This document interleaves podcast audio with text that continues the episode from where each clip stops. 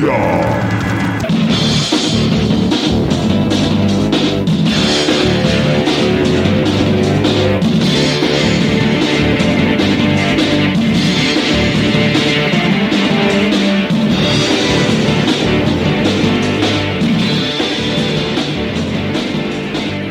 Welcome back, my friends, to the In Obscuria podcast, a podcast where we bark a lot. Thank you, Ronnie James Dio. A podcast where we exhume obscure rock and punk and metal, and we put them in one of three categories: the lost, the forgotten, or the should-have-beens. I set him off. What is going on? He's as excited as I am. We're my, all excited to be here. His name is Ronnie James D O G. My name is Kevin Williams, and that's Robert Harrison. Man, whew, I'm out of breath. Not because of the stairs I just climbed. No, I was uh, all right. I was downstairs in the... Uh, Doing some working out. I was working out in the shop. I was bending one inch thick solid steel bars with my bare hands. That's why I'm tired. Heavy metal. Yeah. I mean, with my bare hands and a pipe wrench with a long piece of pipe and heating up till they're red hot. So, I mean, not just my bare hands, but my bare hands were part of the action at least, you know. Okay. So, yeah, that was all part of the, my evening fun. There's a lot going on here. What, so, what are you making? What is this? Uh, I got commissioned to do a sculpture, and the sculpture is vines that are growing in the shape of a fireplace. And the fireplace is no longer there. The rubble of the fireplace is there. It's one hundred fifty years old at least, and at some point in the past, it was toppled by a storm probably. So a friend of mine bought this property, and it's in South Carolina, your home state. And so I had the idea one night. We're up there camping, and uh, I proposed the idea, and he liked it. So I'm going to basically build vines that are the the memory of the remains of this fireplace. And so that's, I've just got started a few days ago, and I've got a long long way to go, bending lots and lots of pieces of pipe to make them look like vines. So getting a lot of exercise the next month or so. So that's what you got going on. That's what I got. That's one of the one of the things. Yes. Nice. Oh, and the most important thing tonight is I had sloppy joes for dinner. Oh, sloppy joes, sloppy joe. And I think this these qualify as the best sloppy joes I've ever made in my life. I mean, that's a lot. That says a lot. I've made a lot of sloppy joes. Now, is this a pre-made sort of no, mix, or you no, do this no, yourself? No, no, no. I crossed that line about a year and a half ago and decided to, you know, just go all when the way. You turned fifty, man. You figured out how to do this. That's right. I'm like, after five million times, I should know how to do this. Five I, decades in, I got this. I still, had to, I still had to look it up. But you know what? You put in sloppy joes to make them really good. Dijon mustard blew my mind. Had no idea that mustard. Wait, wait, wait. Are we saying that the French have something to do with sloppy joes? Yeah. Well, French listeners out there. I mean, it makes it. It just gives it that little something, something. You know what I'm talking about? All right. So all these things I had no idea. My entire life I was missing. Just put a little bit of Dijon mustard in your sloppy joes. Yeah. You'll, a, you'll thank me later. I'm going to blow your mind. Uh, I can't remember the last time I ever had a sloppy joe. Maybe I was a child. I'm sending you home with the leftovers. I've got, I made so much. Oh my God. I've, my freezer is half full of sloppy I, joe mix. I sort of remember what they taste yeah. like, but I think I was probably eleven years old the last time I had a sloppy joe. You know what happens is when it turns cold, I crave two things. Well, I, I'll crave three things. Uh, chili, because mm-hmm. I don't like chili in the summertime. I don't know what it is, but man, it turns cold. I love making chili. I love making sloppy joes when it gets cold, and all of a sudden, out of nowhere, I like oatmeal. I hate oatmeal. Mo- Any time of the year that it's above sixty-five degrees, I hate oatmeal. Now, what do you put in your oatmeal? Because that's kind of uh, what people do is they load it down with other stuff, so yeah, they don't taste the oatmeal. So in the old days, pre-turning forty, yeah, it was like four scoops of brown sugar on top of it, and yeah, that was good. And now... Some honey, some yeah, cinnamon. cinnamon, just... Milk. You know, God. Butter. Butter. Yeah, a little bit of butter, whipped cream. Just, gee, there was no oatmeal in the bowl. To tell you the truth, it was all just sugar and gummy bears. Yep. And the box was still sitting on the countertop. I forgot to put the oatmeal in the bowl. But no, apparently it's healthy. Mm-hmm. If you eat oatmeal, it's actually good for you. And I'm kind of aware of my health these days more than, once again, pre-turning forty. I enjoyed pissing off people like you and my other friends by eating cookie dough in front of you mm-hmm. and eating all kinds of, like, chasing. I, I actually did this. I was eating cookie dough and chased it with Mountain Dew. And now it just absolutely turns my stomach thinking and about that. And you don't that. do meth. No, God, no. I mean, I, I should. I mean, I, I really should. I've heard you can clean your house in like half a day with that stuff. But yeah, I mean, back then I didn't care. I just, it, it didn't do anything to me back then. And then all of a sudden you hit a certain age and your body goes, you know what, screw you. I'm not putting up with this crap anymore. So I had to stop doing that among lots of other things. Swore off sodas, swore off all that. I drink my bourbon straight now. That took a little bit of getting used to, but now I enjoy just a glass of bourbon. That's fine. I don't need any fixers or chasers or anything like that. So anyway, that's our cooking show for today. Kevin and Robert's Culinary Delights. Listening to my health problems. All right. Because that's what people tune into. And after you drink straight bourbon and eat some oatmeal. healthy oatmeal, go listen to Pot of Thunder, Cobras and Fire, Growing Up Rock, Slamfest Podcast, Decibel Geek, A to Z Radio, Metal Up Your Podcast, The Hustle, Disciples of the Watch, Podcast Rock City, State of Amorica, Rock Strikes ten, Hotter Than Hell, Podkiss, The Kiss Room, Ages of Rock, Retro Zest Podcast, The Synaptic Empire, and don't forget about Monty, Monty's Rockcast. Come visit us at in obscuria dot com. Like us, share us, recommend us, Facebook, Twitter, Instagram, and leave us a review, please. Yeah, I just texted your wife, said y'all should have sloppy joes tomorrow night. I'm, that's going to go for real well. Uh, okay, sure. No, your daughters probably like it, but I don't know about your wife. I, I doubt if they will. They're so weird. Are really? Kids are, are, are weird, they picky man. eaters? They are so picky, and I was not that way, so oh, I don't. No. I don't get it at all. I don't understand why I wasn't three hundred pounds at twelve years old. I ate anything and everything you put in front of me. Yeah, my parents put it in front of me. I pretty much ate it. Yeah, I was. There's yeah. like rutabagas. That was the one thing that I'm like, nope, I'm noping out on the rutabagas. Sometimes they'd have to tell me, though, that's not edible. That was just decoration. You know, and I was still. That's it. So. That's why my first. Oh, and by the way, uh, Ronnie James D O G had his first experience tonight with wasabi. Ooh, how'd so, that go over? No, well, so my afternoon snack, dinner was sloppy joes. My afternoon snack was actually sushi. So about you know, I've got eight meals a day going on these days because I'm burning it off quicker than I can eat it. But I uh, let him lick the plate, and I didn't notice there was a glob of wasabi left. And I wish I had my phone out to record that because there was lots of convulsing and sneezing and. And running around like something was chasing. It was awesome. Don't give your pets wasabi. Do not. Yeah, it's probably a bad idea. It's a bad idea. But if peanut butter's good, if they do eat it, maybe not. Be sure to film it real quick. Well, man, I uh, I wanted to get back to our standards. You know, we set such a standard for excellence yes. in podcasting. Yeah, we really and, we need uh, to lower our standards a little bit. I wanted to get back to it. So this morning I woke up, had a little juice, you know, and then I went down to the crypt and I, you know, was I did a little, ju- did was a little juice seance. Box? It was not a juice box. No, I, I poured. Juice. I poured the Zeus. The the Zeus. I poured the juice, and then I went downstairs and got the old Ouija board out and had yeah. a little seance. Was it dusty? Yeah, we haven't used it in a minute. A little bloodletting, as yeah. one does in most mornings. Yeah. You know, just normal everyday thing. But leeches. I thought I'd get back to it. Leeches. Yeah. A little bloodletting. And I, I reached out to the spirits and I said, oh, spirits, give us something to talk about today. And all I could get to spell out was V S. V versus? V S. Well, I thought it was Veruca Salt. And then I oh. was like, I, I I don't know that they I really had a wanted... big hit-ish. It was a character in, what was it? Uh, Willy Chocolate Wonka Factory. And the Chocolate Factory. Yeah. Well, I'm, okay, I was thinking the band, but yeah, they were named well, after I didn't know, I, so I didn't know where they were going for. I was trying to think, I was like, Velvet Revolver. No, that's Revolver. Uh, Velvet Stilettos. Velvet Underground. No, that doesn't Very work. Stupid. Veruca Salt was the only thing I could come up with. Yeah. And then I remembered that we had a reference a few weeks ago that spawned a lot of debate on our socials. Uh-oh. And it's a debate that's been going on since the eighties, really. Well, let me just play this, and, and you'll know exactly what I'm talking about here. Seven deadly sins, seven ways to win, seven holy paths to hell, and your trip begins. Seven downward slopes, seven bloodied hopes, seven are your burning fires. Seven your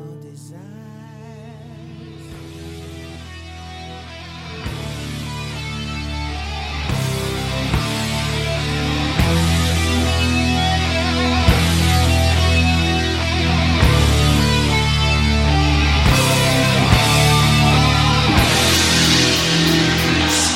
for me, Long Beach! Scream for me, Long Beach! thirty-nine in the priest is back!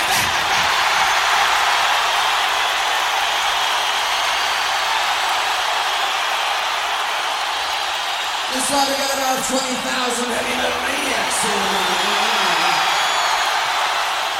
Are you people ready for some Judas Priest style heavy metal? Iron Maiden!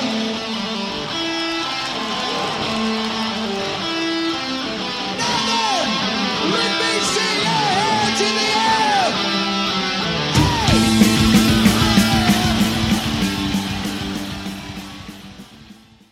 air! Scream for me, Long Beach! That's right. It's been a while. It's been over a year, but we're going to do a little degrees of separation. Maiden versus priest. Uh-oh. What jackass stirred this up? Uh, yeah, you. Oh, sorry. We actually did have a lot of a lot of debate about this online, and I was like, hmm. Yeah, thinking it's the mail slow. I'm about to get the hate letters any day. Yeah, well, you know, I don't think there's a wrong answer, really. Oh, Let's... I'll find it. Give me time. So, episode one oh one.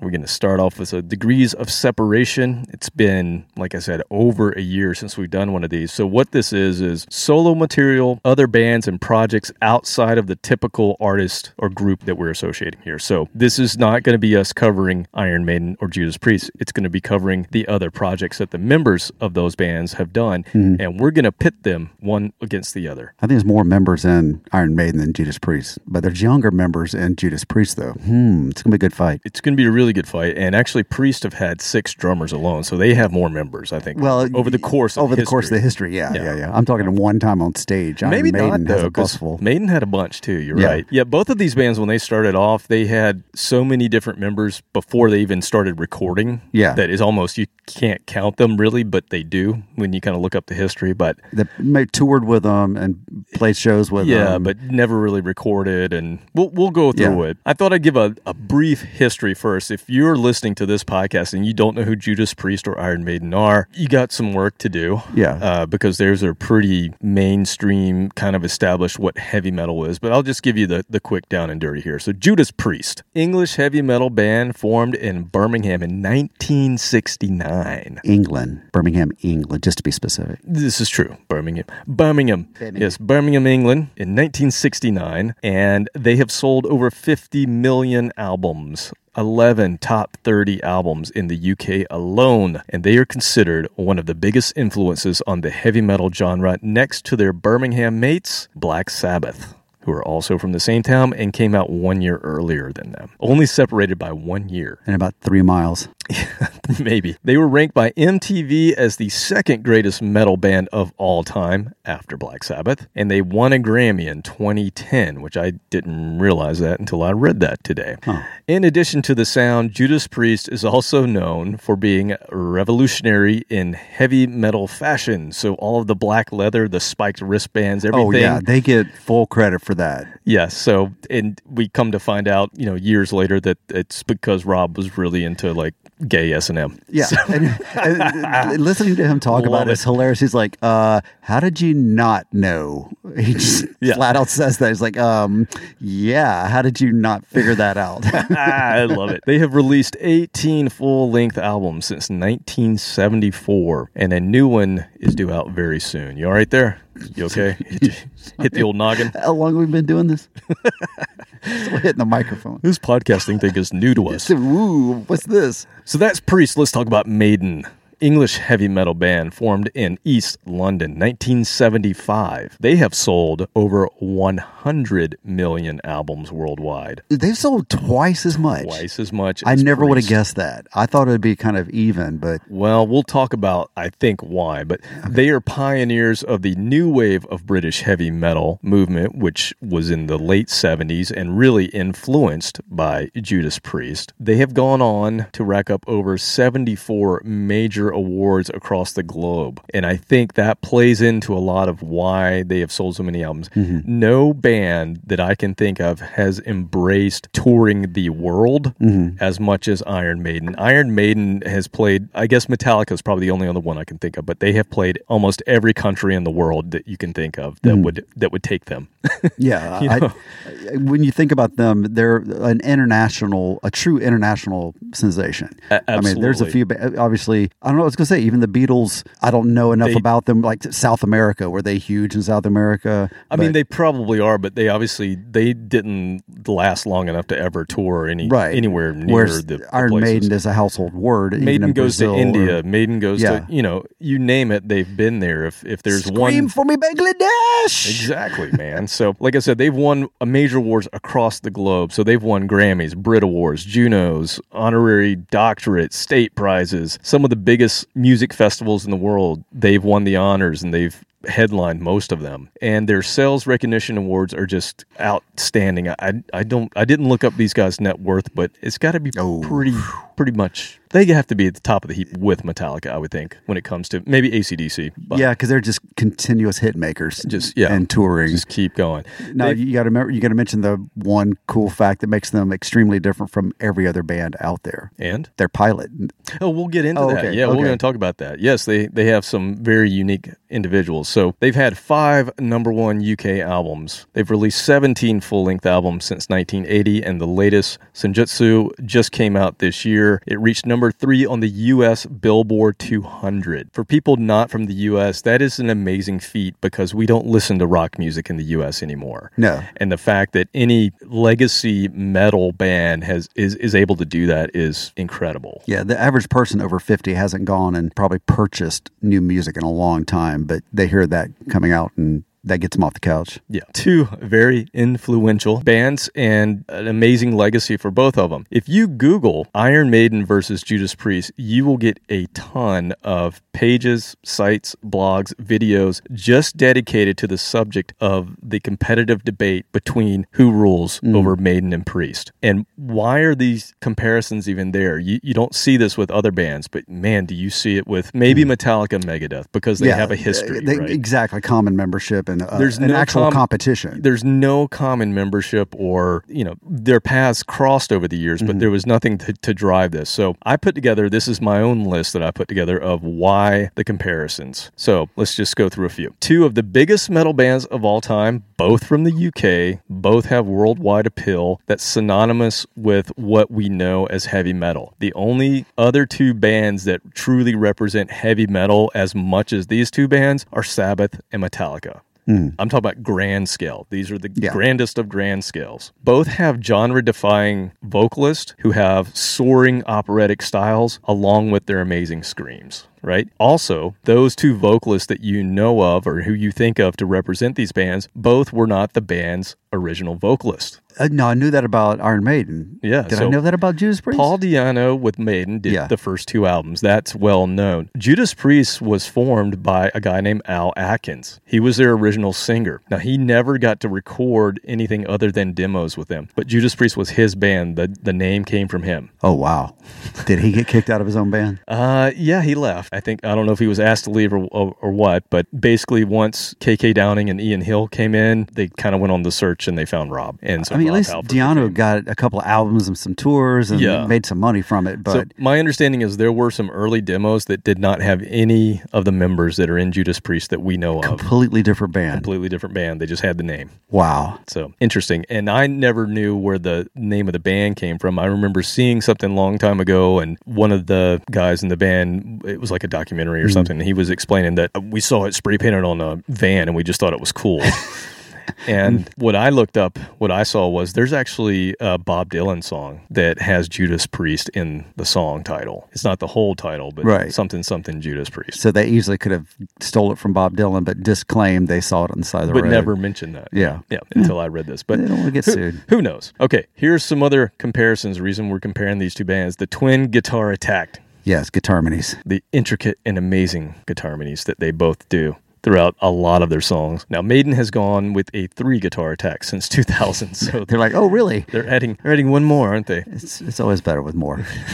Both have iconic genre-defining band logos yes. and album cover artwork. I would say that the, the tipping point probably goes to Maiden there with their mascot, Eddie, who is on every single cover that they've ever had over eighteen mm-hmm. albums. Judas Priest has had some just major genre-defining heavy metal covers, but they don't have a single concept. No. Although in the eighties, they kind of all looked the same. They had the same, same style, but there was no recurring theme. But now their logos, both of them, mm. those logos, the, are those fonts, fonts are yeah, now the, the fonts are synonymous with heavy metal or hard you, rock. You get rock. called out if your flyers for your local band uses the same font. People are like, oh man, you're a poser.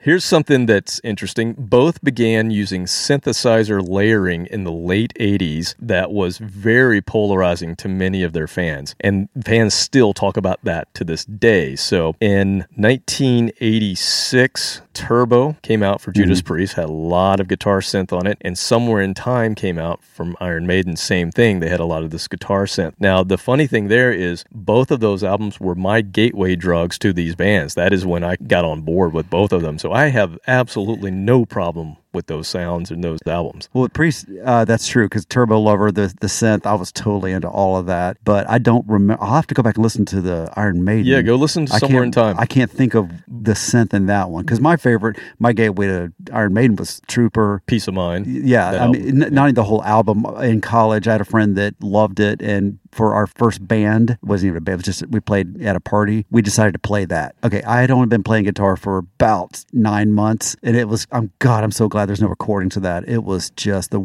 probably worst rendition of the Trooper that's ever been played in the history of the world, but we had so much, we had a lot of fun doing it. All right, so some other reasons that we were comparing these two bands, or reasons I think people compare these two bands, both of their iconic lead singers, so both Bruce Dickinson and Rob Halford, left their bands in the early nineties, and both bands released Released two albums with their replacement singers in mm-hmm. the nineties. Crazy that they That's have weird, that the, trajectory, yeah. both of them. And both of them followed much harder times in the U S. Now, around the world, never really faltered their success, but in the U S, plummeted in the nineties. Started they playing had those the small venues. Yeah, and I had the opportunity. You got to see them at the Masquerade. Which was brilliant for me. I saw them at the Masquerade, a, what, two thousand at mm-hmm. the most, Cedar. A club. Club. And I walked up to Steve Harris and stood in front of him and just shat my pants. just, I mean, just amazing. I love you. Just amazing. That would All right. be cool. Now, also, both of their iconic lead singers returned in the early two thousands to take their respective bands further than they did in the eighties. So they continued the legacy, whereas they could have just come back and done the whole legacy band thing. Yeah, of, play the hits. We're going to play the hits and get out. No, they both went on to still, to this day, they're recording new albums, and when they release these albums, they're going to number three, number mm-hmm. one. They're, they're, they're still killing it. And some of that's nostalgia, and some of it's just these bands have been established as the bands, and so the even young people are picking up their albums because they know they've heard of these bands. Mm. So. so you get the original fans now in their sixties. fifties, sixties. fifties, sixties. Yeah. I'm, t- I'm trying to make myself seem young, but they keep picking up the new guys. And yeah, that's amazing to have five generations of fans. Unreal. Yeah, Priest were to go out before they had to halt their touring. That yeah. They were going out for their fiftieth anniversary tour. We saw them the tour forty-ninth anniversary, I guess. You and I saw them that way. Right. Did I see that they're touring together next year? Well, we're going to talk about that, but that is okay, a rumor. I keep I keep, I keep seeing your, it as well. That is news. a rumor that yeah. twenty twenty-two oh, okay, that so there's going to be, yeah, I don't know. Have you bought your tickets to the Bruce Dickinson spoken word? No, I have not. Uh, I, did you see that? I did see that. I do what want to do fly that. What in the flying hell am I going to go listen to Bruce Dickinson? Now, I'll do know, it. He's going to give us a fencing demonstration, too. Yeah, I mean, spoken word fits with some people, but I don't know. He's not angry enough to make it interesting. Now, if he know. were if he were touring with Henry Rollins, I would definitely. Yeah, yeah. Like I said, Henry Rollins, I, we we listened to, and it was entertaining. But I don't know. Like I said, it, Bruce Dickinson at this point, it's going to talk about flying a jet or something. I don't know. We'll talk about him a little bit later as well, but both bands have gone down the progressive metal route in their later years as well.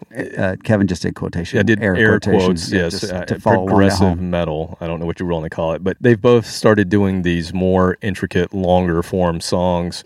Judas Priest has pulled back a little bit from that, but Maiden for sure. They that's oh, God. That's where they're headed now. So if you want to get into Maiden now, you just got to strap in and yeah, put ninety, ninety minutes on the... Get your headphones, a comfortable chair, grab a drink. ninety minutes on the clock, because that's yeah. how long you're going to be. Both bands have released a single concept record. Maiden had Seventh Son of a Seventh Son in the late eighties, and then Judas Priest had Nostradamus in the two thousands. Mm. Was an interesting one. I love Seventh Son. Not so much Nostradamus. But anyway, uh, how, okay, we need a Kiss connection. Both bands... we do. Both bands supported Kiss early in their touring careers. Priest were the opening act on the nineteen seventy-nine Dynasty Tour. That'd be a good... T- Disco Kiss... Oh, no, that was Disco. Opening. Okay, I'm, I got one year off there. Yeah, it was Disco Kiss. It was yeah. the start of the dark period for and then, Kiss. And then the next year, so Eric Carr's first tour, the Unmasked Tour, which was them doing that kind of power pop, we don't know who we are thing. Yeah. Iron Maiden opened. So I can only imagine for both of those tours that, you know, the youngsters were like, hmm, boy, these openers are pretty good. I don't, I don't know what Kiss is doing, but hmm. But there's our KISS connection for the day. Okay. Now, those are all comparisons and all great reasons that we should compare these two bands. Mm-hmm. Major differences. The biggest difference to me is the bass guitar style and presence. You couldn't get more opposite than Ian Hill, who's just going to lay down, for the most part, the root note and just chug along eighth notes, versus Steve Harris, who has developed his own sound for Iron Maiden. He's the leader of Maiden. He writes most of the songs, and his bass is just, it, it's so unique, mm. and he's developed his own galloping style, so it always sounds like he's galloping, like there's a horse playing his bass for him. Just such a unique bass guitarist, versus Ian Hill, who, great bass guitarist, but he's a pocket guy, mm-hmm. kind of like A C D C, you know, he just lays it down. Not saying he can't play the hell of his instrument, just yeah. very different. Also, the drumming styles. So Maiden has had two very unique drummers. First, they had Clive Burr. He left after Number of the Beast, and then Nicko McBrain came in, and they both have their own styles that I have never heard any other drummer that sounds like them. Uh, very similar to me to listening to like a Keith Moon, or, you know, that type of drummer that you just know, oh, that's yeah, who that you is. Can hear it. Versus Judas Priest, who have had literally six drummers since their uh, inception. Mm-hmm. Now, they, they did have uh, Scott Travis come in, Painkiller. So nineteen ninety, Scott Travis comes in. He's been with them ever since. So he's been the mainstay, first American to join Judas Priest. They've had other Americans since, but that was also different for them. So those are the major differences that I can say mm. off the bat. Well, and when we saw Iron Maiden, they had all original guitarists, guitarists that had been with the band, right? All three of them had, none of them were newer replacements, right? Well, yes. So Adrian Smith came in. He didn't play on the first album. So he came right. in second album. But, but I mean, but my God, I, he's been there since nineteen eighty. That's what I'm saying. Like long-term, long-term members. Because yeah. I mean, when you say original, once again, yeah. there are no original yeah. members to Priest. But yeah. when we saw Priest, the only long-term members were Halford and, and Ian Hill. Ian Hill, yeah. I think, right? Everybody yeah, else were yeah. newer. Uh, well, because of the, and we'll we'll talk about uh, Glenn Tipton a little bit, yeah. but he, he has Parkinson's, so he only comes out for the encores. Because he, he does tour with him, he just, mm-hmm. but he He can't play the whole show. Kind of like when we saw Styx, how the bass, the oh, yeah, original that, bass yeah. player just comes yeah, out that for was a couple cool. songs. Yeah, super cool. I love that. I think yeah. that's great. It's a good tribute to them. Yeah. So, yep, that's the major difference. So let's jump into this. So the first battle that we're going to have here are the singers. We talk a lot about singers, and let's just jump into Iron Maiden. Bruce Dickinson. Now, he began his career with the new wave of British heavy metal band called Samson, and he went by the name of Bruce Bruce. Bruce Bruce? And he had a mustache. Go look it up. Oh, it's hilarious. That's classic. Yeah, not a good look. Not no. a good look. So he replaced Paul Di'Anno in nineteen eighty-two, just before they started recording the Number of the Beast album, which basically defined their sound going forward. Mm. And not, he replaced him because Paul was a, a good singer, but very limited. Mm-hmm. And he, I think he was unhappy with where they were going or what mm. they were trying to do. And, okay, so it wasn't all everybody else. He was... I think Steve and, and Paul knew that Paul couldn't take Steve where Steve wanted to go with his songwriting. Right. And so, yeah, I think they uh, they split. Okay. And Paul Di'Anno, he's he's gone on to have his own career with other bands. He mm-hmm. had a Paul Di'Anno's Killers, where they played his era. Mm-hmm. So really, he recorded the first two albums. A lot of people say that he brought more of a punk edge to yeah. Maiden, which also helped them in the U K to gain early popularity, because they were blending that punk rock, that new wave of British heavy metal, where they were blending the hard rock and acid rock with the punk to get this kind of new sound. And I'm more in his camp, because I can't hit those notes that Bruce does. So well, whenever I, true, but when I hear the early stuff, it's like, yeah, I can actually sing along with this, because I'm not even going to try. I'm going to hurt myself if I try to pull Bruce Bruce. Now, Bruce Bruce left Maiden in ninety-three to pursue a solo career, and he actually began that in eighty-nine. He had a song on Nightmare on Elm Street five, which I don't remember. There were five of those? Oh, oh, they're God. More than that, but he had a song on that soundtrack, and I, I actually don't remember it. And then I do remember in nineteen ninety, he had an album called Tattooed Millionaire, mm-hmm. and he had Yannick Gers as his guitarist for that solo album. When Adrian Smith left, that's when Yannick came into Maiden, because Bruce had just worked with him. Yeah, so, he so that's how he got into the style. Yeah, so anyway, he's done six solo albums from nineteen ninety until two thousand five, so he did one more solo album after he went back to Maiden, and since then he's not done any solo albums. And And the other thing that you were kind of alluding to, he's like the Renaissance metal guy. That he's a lead singer. He's a professional fencer. Mm-hmm. He used to fence in the in the eighties. He would actually go to tournaments, like on tour. Crazy. He's a professional pilot. He's a certified pilot. He flies the seven forty-seven. Yeah, not the Cessna one twenty. Yeah. It's a yeah. This isn't a hobby. seven forty-seven. This yeah. is this is like major hours put in. major tests that he had to pass to do this, basically to be like an Air Force pilot in a way. If you go watch the Flight six six six documentary, it shows the whole thing, mm. how he actually flies them to their tour stop, their destination, wearing his, you know, pilot uniform. Oh, yeah. He does the whole nine yards. He's and, got his wings and his little stripes on his shoulder. Yeah. And then he, once he lands the plane, he goes and he becomes Bruce Bruce. Yep. Finishes the show, goes, takes a shower, gets on the plane. Puts his uniform back on and gets yeah. on the plane. Just absolutely crazy. He's also an author. He's written both fiction and nonfiction books. He is a radio D J on the B B C. He also was a beer maker. So Trooper, the beer that has Iron yeah. Maiden's name on it, that is all Bruce Dickinson. He, I think we were drinking that the night we saw them, right? We we certainly were. Okay. And uh, so he worked with Robinson's Brewery to come up with these flavors, and he's expanded the portfolio, mm-hmm. and he's been able to take them into forty countries. So this has pushed that little brewery further than they ever did before. I need to write him a letter. I forgot that his beer helped me pass a kidney stone that night. Helped flush it out. Well, so let, four beers in, it finally came out. Yeah, let's let's send him something. We should send him a, a send fruit it, basket. Send, I'll send him the kidney stone.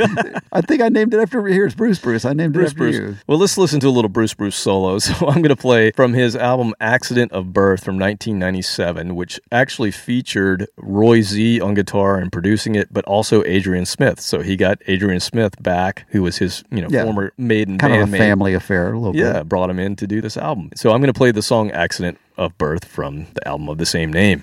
Dragged him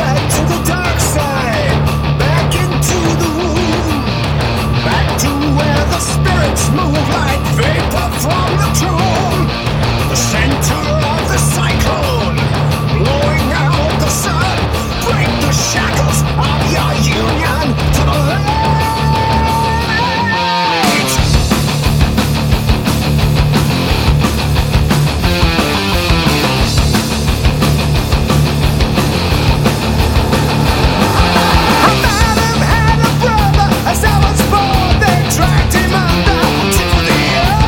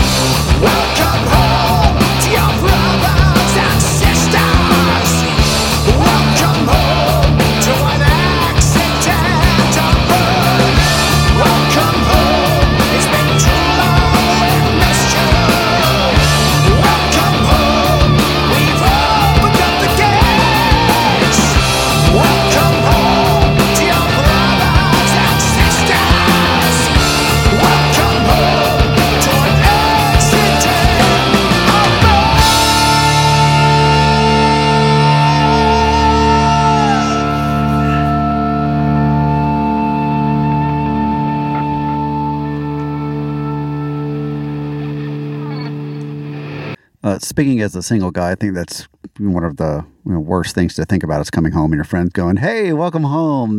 Somebody's got a baby over here. They didn't know. I'd have to turn right back around and walk out, but uh, don't, don't.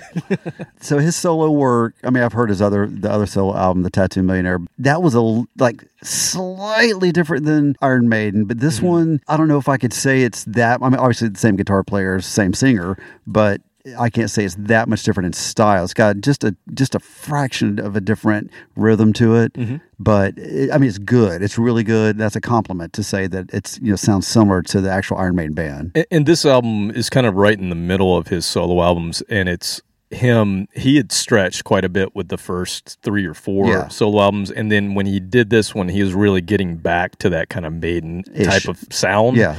And that's why he brought in Adrian. Okay. So, yeah, I mean, I could have played some stuff and you would have been like, whoa, this is way different. So like, it, it varies then throughout the album. It does. Okay. It does. And if you haven't heard all of the Bruce Dickinson solo stuff, I would highly recommend it. There's not a bad album. Mm. They have some crazy looking covers and titles, and but they're all good. It's all really good stuff. All right. So we are going to pit Mister Dickinson versus Mister Rob Halford. We need the, the boxing bell. Ding, ding, ding, ding. ding.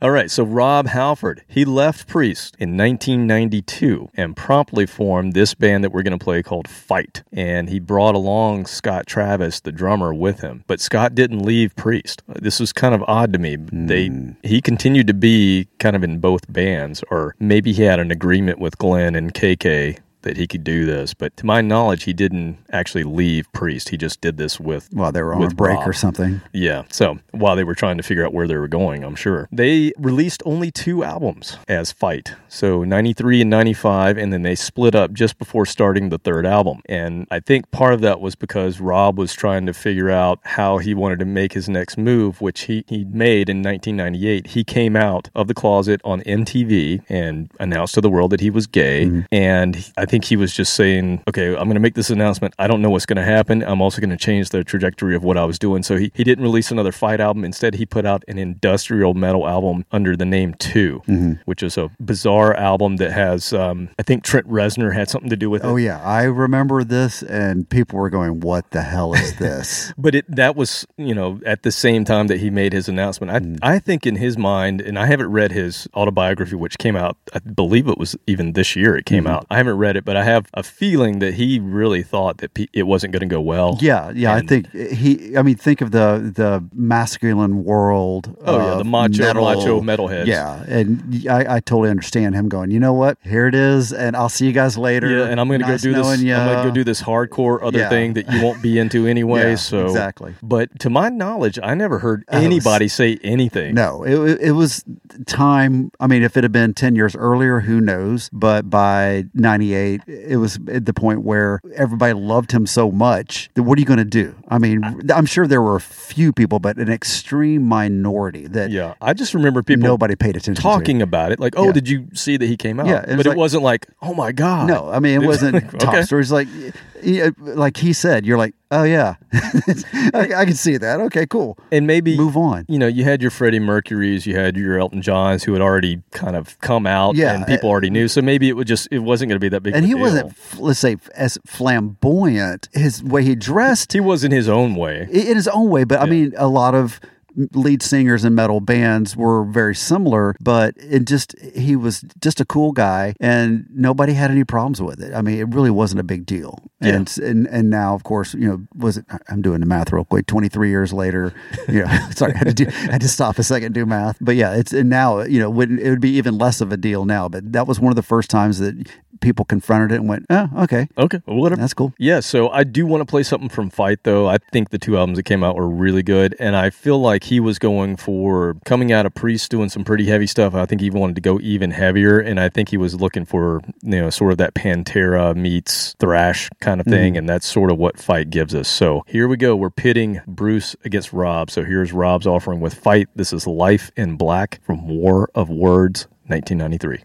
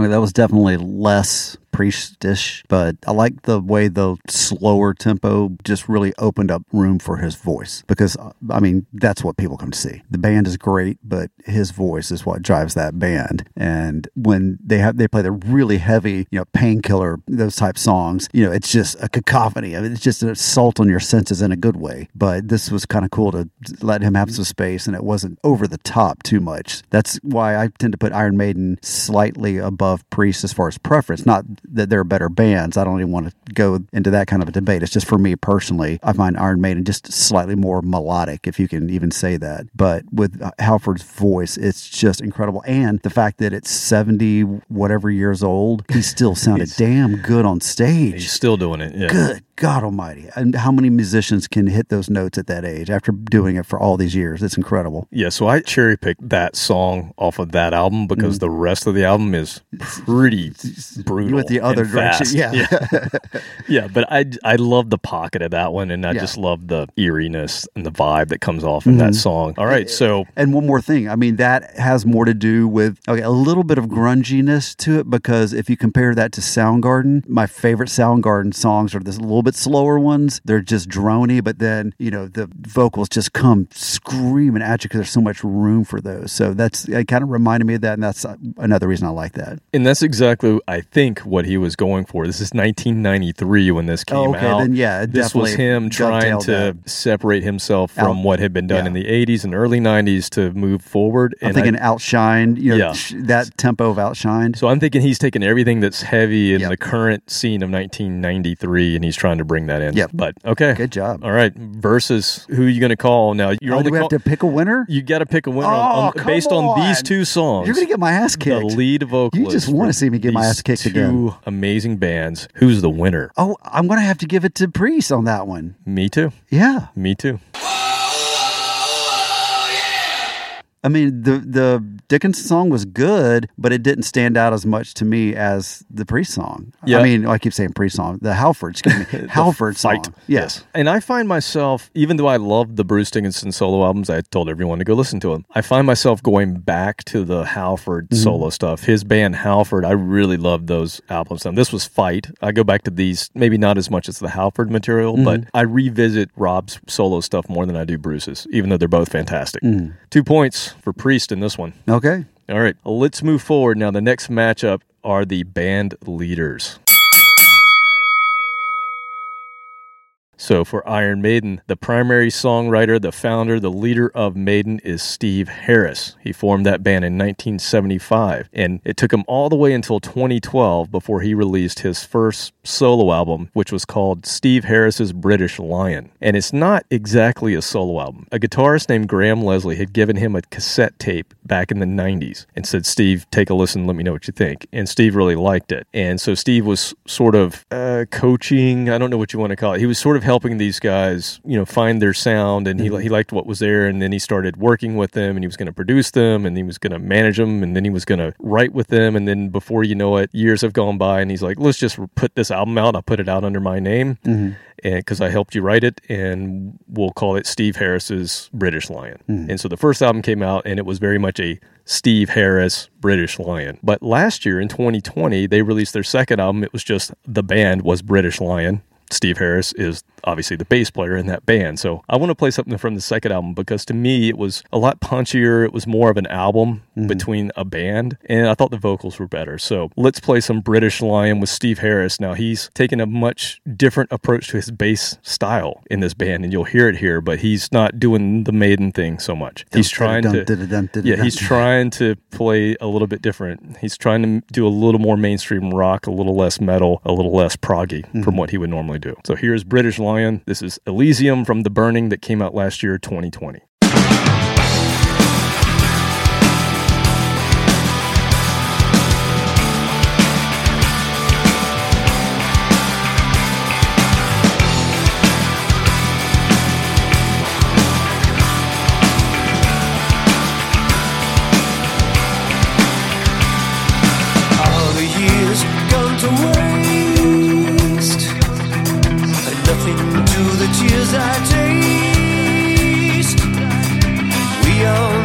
Friend to guide us. Life is hell when you're alone.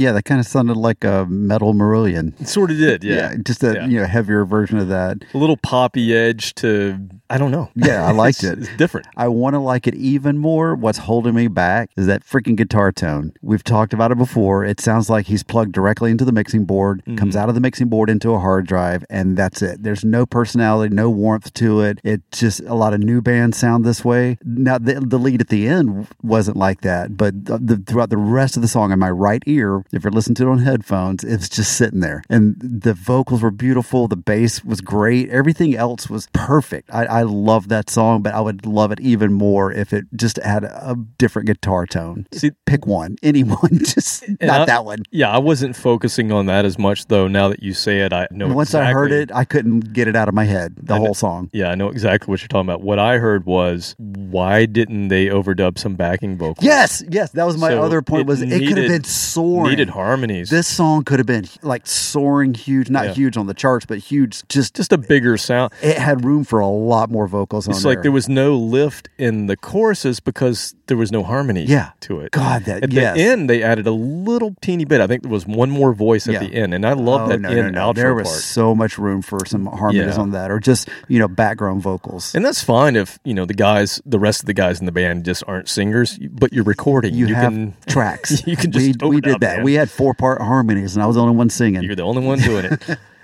Yeah, so that to me, that was a miss there. Yeah, and and the whole album's that way. They don't. They just keep it bare bones. But I, now, when did you say this is twenty twenty? twenty twenty, last year. Yeah. So more than likely, they were recording this in separate places. And no, they rec- they released this in January, so it came out. Oh, okay. So okay, I was gonna say because most everything recorded, everybody recorded their part, sent it in. Mm-hmm. It, they, somebody else mixed it, and so it has that sound where it's, you know, people were in four different countries. But I was trying to give them an out. But if no, they're in the same room, they have no excuse. Yeah, and that was my. My problem with the first album. I, I like the songwriting, but the yeah, first album songwriting's perfect. The first album, the singer is even less confident. Oh, and he and there's no, no, no harmonies, and it just, just comes out really dry. Like there's no effect on his voice, yeah. which I'm all for that. I'm fine, but it, sometimes there are certain singers who need some yeah. effect. You need a little wetness to it. Mm. So moisture. You need, well, it needs to be moist. Moisture. Yes. But no, I, I one hundred percent agree with that. Okay, so Mister Steve Harris is up against the Ooh, primary songwriter and leader of Judas Priest, who just happens to be Mister Glenn Tipton. And he is the primary songwriter. He joined Priest in nineteen seventy-four while they were recording their first album. So when he joined the band, he got to come in and lay his guitar parts down for their first album. And he had just joined. So that's pretty cool. How's it going, guys? He's All been right. on every Judas Priest album. Let me just plug in here. Now, he released his first solo album in nineteen ninety-seven. Took him a while as well. He enlisted a whole bunch of amazing guest players for his album. And we've actually played one of these cuts before when we did our Metallica episode that we did. It was a it was actually a Degrees of Separation, the Big Four, mm. right? And so one of the songs I played was something that Robert Trujillo played on, which was a Glenn Tipton song. We're not going to play obviously that same song, but he also had Billy Sheehan come in and lay down some bass. Our friend. He also had John Entwistle. So this is prior to John Entwistle Our future passing friend. away. Yeah, I don't think we're going to meet him. He's he's someday, someday. someday. Don Airey, who was Deep Purple's keyboard player after John Lord passed away, and Cozy Powell, another person who has passed away. He had Cozy mm-hmm. on the drums. So we're going to play a song. They're all dead. They're all dead. We're going to play a song that features Billy Sheehan on bass. Cozy Not dead Powell, yet. Not dead yet. We keep feeding him potted meat. He won't last long. Cozy Powell on drums and Don Airey on keyboards. And before we get into that, I do want to mention that Glenn released a second solo album in two thousand six. He was diagnosed with Parkinson's disease in twenty eighteen and has stopped playing on tour with the band full time. So he only performs the encores, but he is still the main composer and still records with the band, and apparently they're recording either now or they've already recorded, so there's mm. another album coming out soon. He's the guitar player emeritus. Oh, I like that. So here's some Glenn Tipton from nineteen ninety-seven from the album called Baptism of Fire. Here's the song, Baptism of Fire.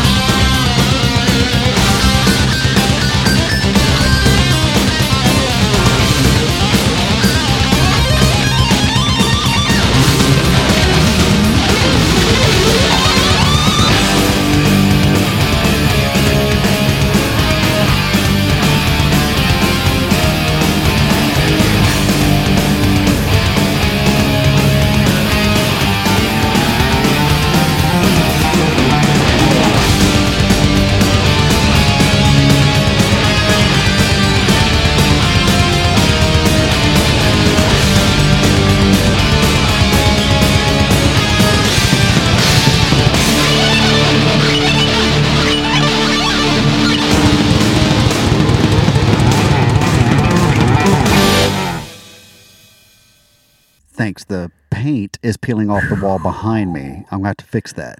Now I'm out of breath. Good Lord, have mercy. I mean, holy hell. You just pulled that out of your ass and threw that at me. I'm like, what? Oh, my God. I could have put on a song. I don't know what I was expecting, though. I mean, I uh, yeah, go ahead. I was going to say, I could have put on a, another song from that album. All the other songs are not instrumentals. It's Glenn singing. And quite bless, honestly, bless his heart. It comes across to me like, he, here's his demo that he's going to hand to Rob, and Rob will polish Rob will it sing up. It. Yeah, here's the words I want you to sing. But my God, man, when he gets those players in a room with him, and you hear something that Glenn has only just done in, in bits and pieces throughout the Priest catalog. He yeah. is just shredding the entire thing, and he's not having to share it with K K. Uh-uh. And yeah, usually they, they trade off. They trade off, and, and it's great, but yeah. to hear him just shred and then to have these players behind him, I mean, Billy Sheehan, dude, just going Hats off. off. I mean, of course, if you got Billy Sheehan, you're going to do this, but hats off to him for having a bass solo. I mean, two he, of them. Two, yeah, two bass solos. I loved hearing that. That was that was amazing. God, that just that is shredding, because yeah. it just really just tears up the guitar. I don't know how he gets more than two or three uses out of each guitar. He's got to just completely destroy them. I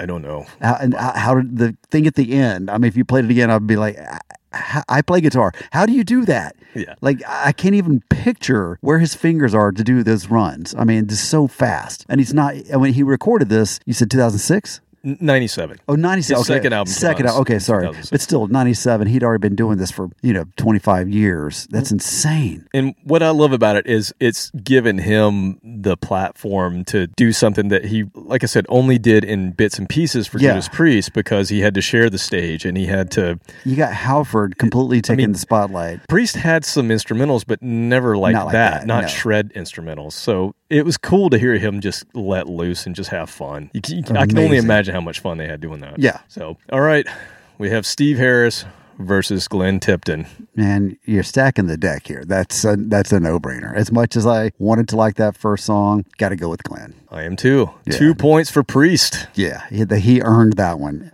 Earned it. Oh, oh, yeah. All right. Well, Priest, Priest are racking up here so far. Let's see what happens when we go to our next round, where we have the guitarist.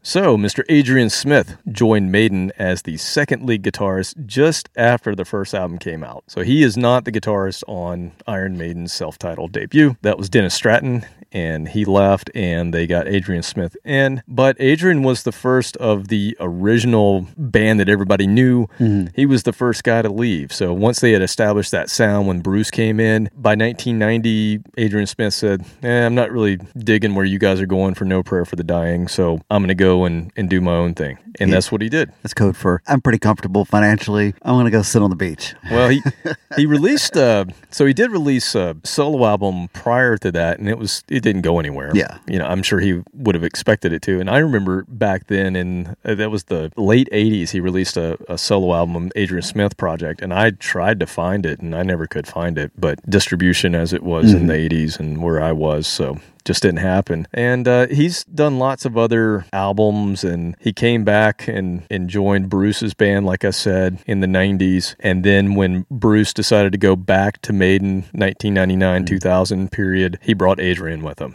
And that's when they had the three-guitar attack. Yeah. They didn't kick Yannick out and say, Adrian's back. They just said, man, we're just going to add Adrian back to the mix, and you guys figure out what you're, what parts you're going to play.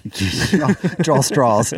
Flip a coin. Double it up. Who cares? Whatever. Who cares? We're Iron Maiden. Nobody cares. Exactly. I, I I appreciate the fact they brought him in. I mean, when I say nobody cares, no, more guitars? Sure. Well, what's cool about Adrian Smith, and I didn't realize it until much later after he left, yeah. I kind of realized what was missing, but he's he's more of a blues guitarist by nature. Mm-hmm. So he always had, even though he played in a metal band, he always came... at it with a blues approach, and you can hear between Dave Murray and himself on those earlier Maiden albums that, mm. you know, are just iconic. You can sort of hear that a little was, bit. Was he the one, or which one was the guitar player when we saw him? He's wearing white, and he was putting his foot up on the speaker stack, and like... That's Yannick. Yannick, putting yeah, his foot yeah. above his head just to show that how flexible he was at whatever age he is. Yeah, and meanwhile, yeah. I'm in the audience passing a kidney stone. Yeah. I'm like, this is, some, something's wrong. These guys are older than me, but, you know, he's yeah, in Yannick's better shape the than show, I am. Yannick's the showman. Robin. He's the one that flings it around his neck yeah. and, and whips the strings with the, the cord. He takes the guitar cable and whips the strings. It smacks yeah, instead of using a bow. Instead of using a pick. No, it was great. It it, it was extremely entertaining. I, I'm sad that I had to wait that long to see them live, but yeah. we did it. Yeah, but Adrian, he, he's a little bit more laid back, but Adrian was the guy who always did the backing vocals mm. back in the day. So Steve Harris would get up to the mic, but I don't know how much Steve actually sang. But Adrian turned actually it way sang. Down in the mix. Yeah, and he actually has a great singing voice. You can hear it on his solo stuff. And just this year, so we're gonna we're about to pit two guitarists against each other, both with albums that came out in twenty twenty-one. Oh. Adrian Smith got together with Richie Kotzen. So mm-hmm. if you're familiar with Richie Kotzen, he was in Winery Dogs with Mike Portnoy, and he was in a weird version of Poison in the early nineties when Poison tried to go legit. They brought in Richie to be like this amazing bluesy guitarist and make them sound more real. you know, you know? Legit and real. And it's like, you're hmm. Poison, just be Poison. Yeah. You know. But anyway, it was a, that was a weird album, man. But anyway, Richie Kotzen, amazing singer, amazing player, just all around. One of those guys that can just do it Wait, all. Was C C still with the band? They added him to the no, band, or no, no, they, they took his place? C C. Okay, yeah, that was he, one of the times they fired him. He took the place of C C DeVille, yeah. Okay. Yeah, and it was just weird, very bizarre. But anyway, he joined up with Adrian Smith, and they put out an album this year called Smith Kotzen, and they share vocal duties. So you're going to hear Adrian singing the lead vocals on the verses, and then Richie will come in on the choruses. It's pretty cool. Okay. So here's a song from Smith Kotzen called Running.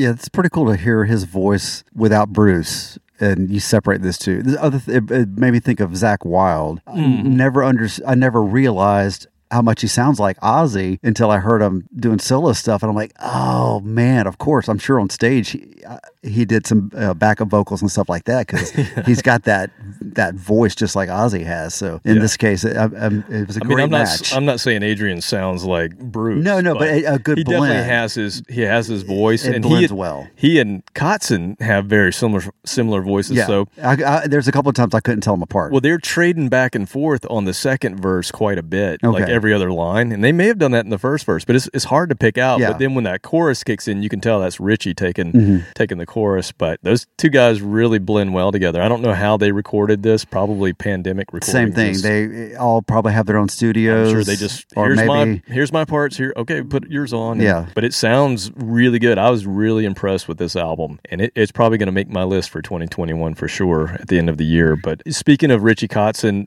Billy Sheehan, when we mm-hmm. talked to him in Nashville, he told us that they also recorded. So Portnoy, mm-hmm. Kotzen, and, and Sheehan recorded a new Winery Dogs album. So we've got that to look forward to at some point. But I really dug this this album. I hope they do another one. All right, so we're going to pit Mister Adrian Smith against Mister K K Downing. So K K Downing joined the fledgling Priest in nineteen seventy along with his bass playing buddy Mister Ian Hill. So they were their, they were the mm-hmm. longest members in that band, the band that we know as Judas Priest. Now, he left Judas Priest in twenty eleven after the Nostradamus concept album, which is a tough listen for me.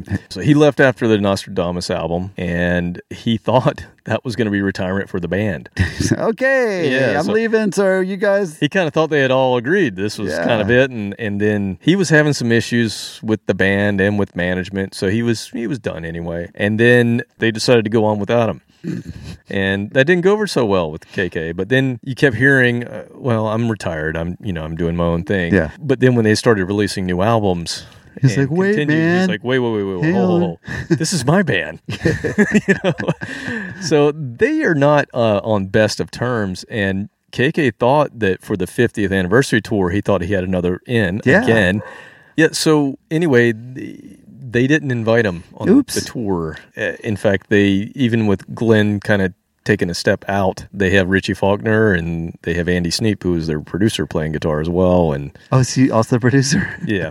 So, yeah. So K K finally said, "Oh, okay, screw you guys. I'm that's fine. I'm coming out." I don't out understand re- why. The, now, I'm sure there was a lot of things that you know we weren't there, but for the fiftieth, you would have thought they could have figured out a way to. Who, who knows what his terms were? Yeah, right? True. Now you he know. could have been saying, "Yeah, I'll come back if you do this yeah, and this." So who knows? Yeah, but I'm, I'm kind of glad it's going the way it is because to me, we're getting two albums out of this band, really. So yeah. what he's done is he's put together a band called K K's Priest. Now, I don't know if he's going to get sued or not, but this thing's come out. Mm-hmm. So K K's Priest. And he decided, you know what? If you guys are going to continue, I'm going to get Ripper, who was the mm-hmm. replacement singer for Rob when Rob left. So it's K K and Ripper doing a really heavy Painkiller Ripper era style album. Nice. And I think it's really good. I've heard a lot of people on socials kind of saying it's not so good. I don't know what they're hearing because to me it sounds like K K Downing style Judas Priest.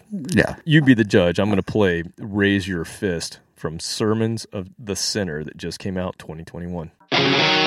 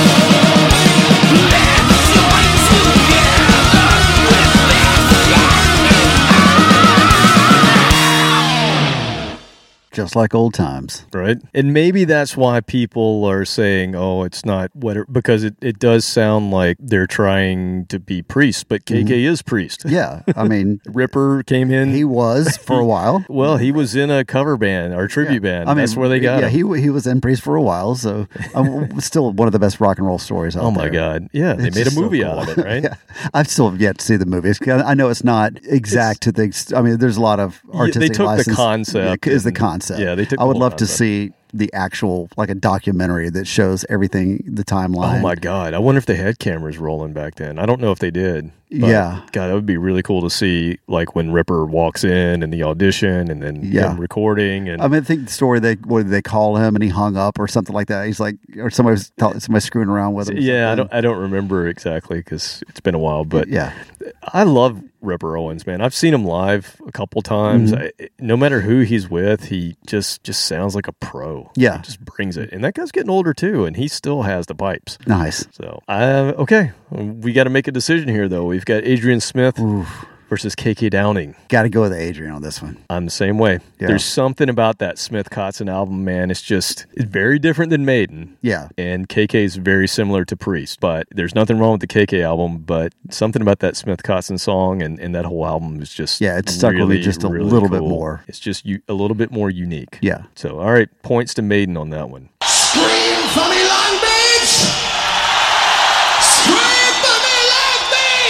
It's okay. Not a, not a shutout. The last battle. We might have a tie or Priest Ooh, may take it. We have to go into extra innings. Well, speaking you know, of. Okay. Oh, speaking of, you want to talk about that? We haven't mentioned it this we whole episode. Yeah. This will be old news by the time this you very, know, Yeah, airs. Very old news by the time this comes out, but we happen to be in Atlanta, Georgia. So Not we're, just Atlanta, Georgia. We're a mile and a half away. From the stadium, from the baseball stadium yes. where the Atlanta Braves, well, they won in Houston, yeah, but they're coming back. They're, they're coming back. They're, they're coming back for a big parade. We had a big party. They had fourteen thousand people in the stadium, even though they weren't Watching playing it. There. Yeah. And there was another fourteen to twenty thousand outside, where all the restaurants are. All just down the street. Yeah, from you. Right down the street. Now, there is no way in hell I was getting in the middle of that. I'm like, no, I'm just gonna just watch it from the comfort of my own home because I knew it was going to be a, a madhouse down there. It was, but it, not in a bad way. But so, so congrats know, to our Atlanta Braves, Atlanta Braves, winning the World Series. Chop on, man! That's uh, I love it. I love it. I'm not a sports fan at all, except for if I get on a bandwagon. Like nobody's business. If I can see that we're almost there, I'm like, okay, fine. I'm a fan. Yeah, for the last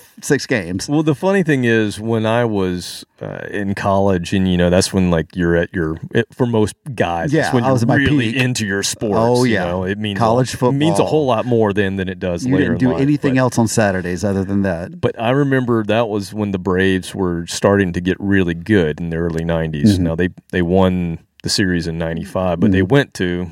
I mean, lost a few, but yeah. um, but anyway, when they were getting really hot, and everybody, I got so sick of hearing about the Braves because everybody was just going crazy that I just for, I don't know, two years or so, and I was in South Carolina, I was not from Georgia, mm. I did not live in Atlanta. I was just like, I don't want anything to do with the Atlanta Braves. I'm just sick of everybody making such a big deal. So I was rooting for whoever the Braves were playing. You know? You were their arch rival. Yeah, I was just sick of it. And then, you know, so my roommates and my buddies in college, I'm sure they're all looking at me now like, oh, now you're rooting for the Braves? Like, well, yeah, I've lived here for over twenty years now. Yeah, I think it, grew, I can, it grew on you. I think I can say that my hometown, I'll support my hometown teams. Yeah. Same thing, I used to support the Carolina Panthers. I lived in the Carolinas. When I moved to Atlanta after a couple of years, yeah, I'm an Atlanta it's Falcons It's easier to fan. Be a Falcon. Well, Falcons, good God. They're a horrible team. Horrible. God-awful. You mess know, of a football but team. That's my team now. Yeah. That's my ta- this is my town. Yeah. I'm going to support my team. So talk about bandwagons. I moved to Atlanta in nineteen ninety-five. Bam! They win the World Series. So I didn't have to suffer through all those years of them being horrible. There used to be like yeah. six hundred people showing up to their games total. And then I show yeah. up. They win the World Series. Hey! And now I'm an Atlanta Falcons, I mean, a Braves fan. And yeah, so then I forgot they existed for a while. And then all of a sudden, oh yeah, they built the stadium right down the street from the firehouse. And I'm not kidding. kidding. It's a mile and a half away. Yeah, so a couple years ago, they moved the Atlanta Braves Stadium from downtown yeah. to where we are, which is just outside of the Atlanta area, yeah. really. It's still technically Atlanta, but not really. And it's really a nice place Super to go stadium. and hang out. It's like a, a destination spot. It's not yeah. just a stadium. So if you come visit us, we'll take you down there when there's not a game, because you can go there and Best lots Cuban of good restaurants. Sandwich in yes, town. Yes, whatever that name of the ra- that restaurant is. I know it's, it where it it's is. It's El Super Pan. Yeah, the Super and, Sandwich. Oh my God, it's so good. Yes. All right, well, let's get Damn back it, in. Now I'm hungry. I need a sloppy Joe. Listen, oh, I'm going to have to try this. All right, so let's get back. We have one more right, Battle Royale. Focus, focus. Battle Royale drummers. Ooh. All right. It's outside of my wheelhouse here. So. All right, so Nicko McBrain. I don't know if you knew this. Is it he, Nico or Nicko? Nicko. It is Nicko. Okay. Nicko McBrain. He played with Pat Travers and the French metal band Trust before being asked to join Iron Maiden. I only know one Pat Travers song. Boom, boom, out go the lights. Is that's that, the that's one horrible. Most people know. Pat Travers is good. He's yeah, he's still, good. I, he's that's what I'm saying. It's too. horrible. I should know more than that. Yeah, so he played with Trust. Trust played with Maiden. Clive Burr was leaving for whatever reason after the Number of the Beast tour. So Number of the Beast, great drums. Mm-hmm. Iconic drumming on that whole album. That's Clive Burr. That's not Nicko. Nicko came in after that and played on the album that has your favorite song, yes. Peace of Mind. And he opened the whole album with just this amazing, crazy drumming on Where Eagles Dare.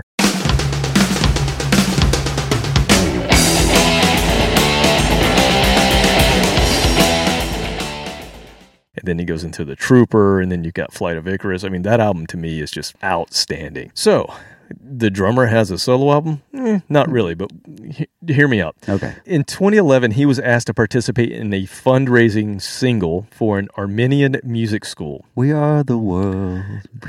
Sort of, basically, basically what it was. But it was uh, Tony Iommi from Black Sabbath oh. and Ian Gillan from Deep Purple were putting together this song to raise yeah. these funds for this Armenian music school, and they invited Nicko to play drums, and on bass, they brought in Jason Newsted from Metallica, and on keyboards, John Lord from Deep Purple. Yeah, once, Just, once you get Tony Tony Iommi signed up, you're going to get people returning phone calls after that. I mean, just a who's who of heavy metal, mm. hard rock, just, you know, the icons. So let's see how this sounds. This is from the single Out of My Mind. They called the band Who Cares. What do we name it? Who Cares? Yeah, we all care. All right, sounds good.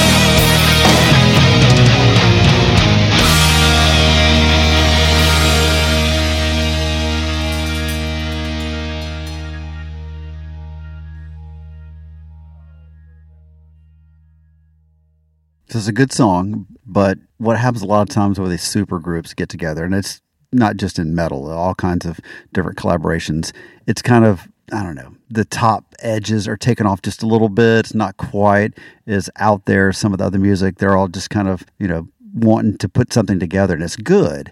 It's never that it really good. I don't know a lot of examples of collaborations like this that really knock it out of the park, to use a... We should do a show on that. Yeah. Hmm. Collaborations that just struck out, or, you know, not necessarily strike was out. It, was it meh? It was, it was It was like one more than meh. Okay. All right. Like just... I was digging it. It, it definitely drags a little bit. They yeah. could have uh, edited it a little bit yeah. there. But, you know, these are a bunch of old guys getting together, and they're going to do what they want to do. Yeah. But there's there's been a number of times where I hear, oh, so-and-so is getting together with so-and-so with so-and-so. Now, one of the exceptions to that, I think, not in the metal world, but Traveling Wilburys. There was a lot of talent in that band. I'm talking, you know, Bob freaking Dylan and the other band with, you yeah. know, the other guy, Tom Petty and uh, Jeff Lynne and George Harrison, George Har- uh, and Roy Orbison. I mean, my God, the amazing talent that's in that room together. I hated that. I know, I know, I know. I hated him. But there's a lot of other people in the world that thought it was really good. And I know. I think it's catchy. It was not like, oh my God, this is the best thing ever. But I think that was better than some of the other, hey, let's get together and do a super group thing. Now, I think I would uh, give that another shot though, because I, as I say that I hate that that band, I haven't listened to that since it came out. Now, where were you when it came out though? Of I was a kid. You were a kid, and, and you I were, was into metal. Yes, and, and punk. So go back and listen to it now with a little bit of age on it, yeah. and appreciate that Jeff Lynne's the only one left. And there's the one guy that I don't know who he is. So you know, there's in that, the, on the album cover. That was Wilbury. Was that the Will? He was the one that was traveling all the time. But although you can recognize everybody, then there's this one guy that I'm like, who the hell is that? Maybe, okay, we'll roadie? Have to look that up. I'm yeah, not sure. And I'm, you know, somebody's going to go, oh, that you dumbass, that's so and so that you should know. Oh, wasn't it Robbie Robertson from The Band? Maybe, like maybe it was that. I somebody. Just didn't recognize. But anyway, maybe so I'm wrong. I, again, that's just one of many examples. Was not my jam. That but was they actually had some success, and you know, it was. It, but yeah, I think if you went back and listened to it more, just for a, you know, Sunday morning hangout type thing, that right. you might like it slightly more. I don't know if you're going to like it. Like it though. So okay. I managed to work in Traveling Wilburys into a discussion of about Iron Maiden, Maiden and, and Priest. Priest. I get hell? points for that, for completely derailing this conversation. Might as well start talking about Neil Young. Oh. His all collaboration right. with... No, never mind. Not sounding good for Maiden. Nah. So, well, let's just see. All right, on the Priest side here, the first American to join Judas Priest was Scott Travis, and he was drummer number six. He joined in nineteen eighty-nine. They went to the uh, uh, Spinal Tap school of drummers exploding. They just kept exploding, yeah. Boom. Yep. It, it, well, it's, it's kind of funny you say that, because they had Dave Holland in the eighties, and he went on to be a, a bad dude, like molester, Ooh, bad, bad okay. guy. But his last album was called Ram It Down, and it, he actually wasn't on it. It was all programmed drums, kind of like what Typo did. Oh, because he was kind of doing time or something? No, he just, they oh, he just, just, that's what they were going for at yeah. that point in time, so he, I don't even think he played on it. So he was out. Scott Travis comes in, and he is part of the reason they had their return to heaviness, because mm. he brought really heavy drums. He brought that amazing double kick that he has, and Painkiller is mm. the first album that oh, came God. out, and that album starts with a Scott Travis uh, showcase on the drums mm. before that song even gets going.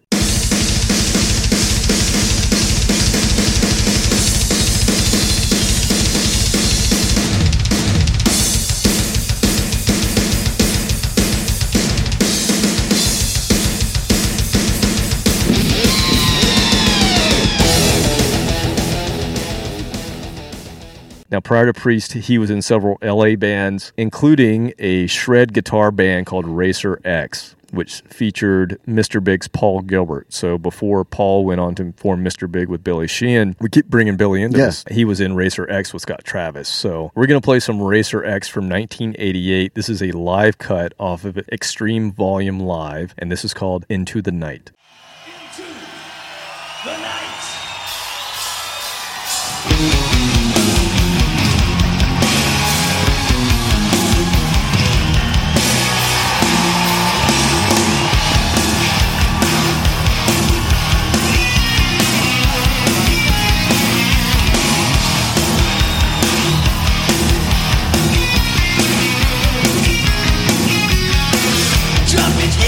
Skies, infrared laser eyes, guys.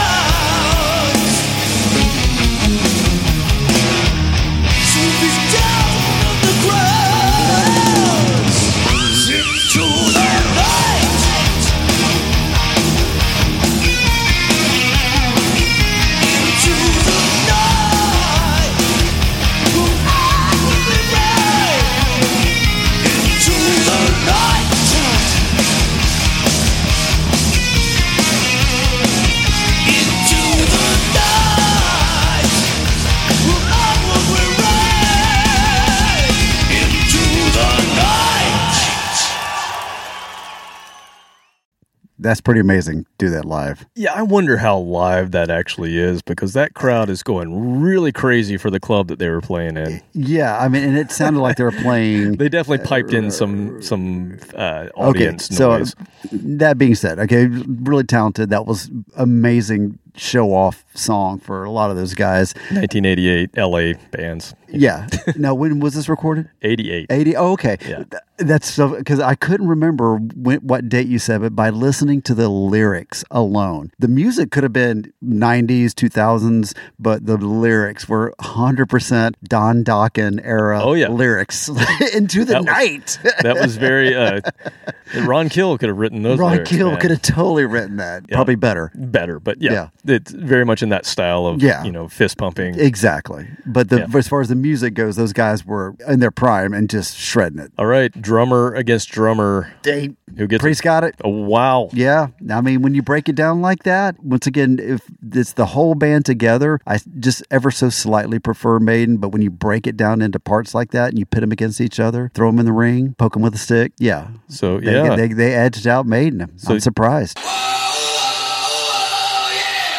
So when it comes to the degrees of separation, mm-hmm. the parts and pieces of the folks who make up these bands, yeah. we are going with Judas Priest. Yeah. You found yet another way to make me look like an idiot. I actually, it's not hard. Don't worry. Well, I actually have a little bit of a, a shrine to Maiden in my man cave. Yeah. And I only have a poster of Priest and an, an album of Priest up. So, you know, I try to give love to both of these groups. It's really, really hard to, to pit the two against each other. I would probably give the, the edge to Iron Maiden mm-hmm. as well, because that was my first love. That was the, you know, the first band after I was into punk rock. Mm-hmm. And, and then I, as I got into Metallica, after Master of Puppets came out, I, I started going a little deeper into metal. Mm-hmm. And when I discovered Iron Maiden, it was just all done. Like, I was just a Maiden junkie yeah. for, you know, probably the last half of the eighties. Yeah, Maiden I had heard of uh, Priest first because they had some Me classic too. rock hits. Yeah. Uh, the you know, you got Another Thing Coming and Heading Out to the Highway. That was Judas Priest to me. And it was just like, okay, just like a lot of other classic rock songs, you bob your head to it. That's good. Then I heard Iron Maiden, Trooper, Number of the Beast, Run to the Hill, Run to the Hills especially. That song. Absolutely Clive Burr, that's Clive Burr playing those Clive Burr, yeah.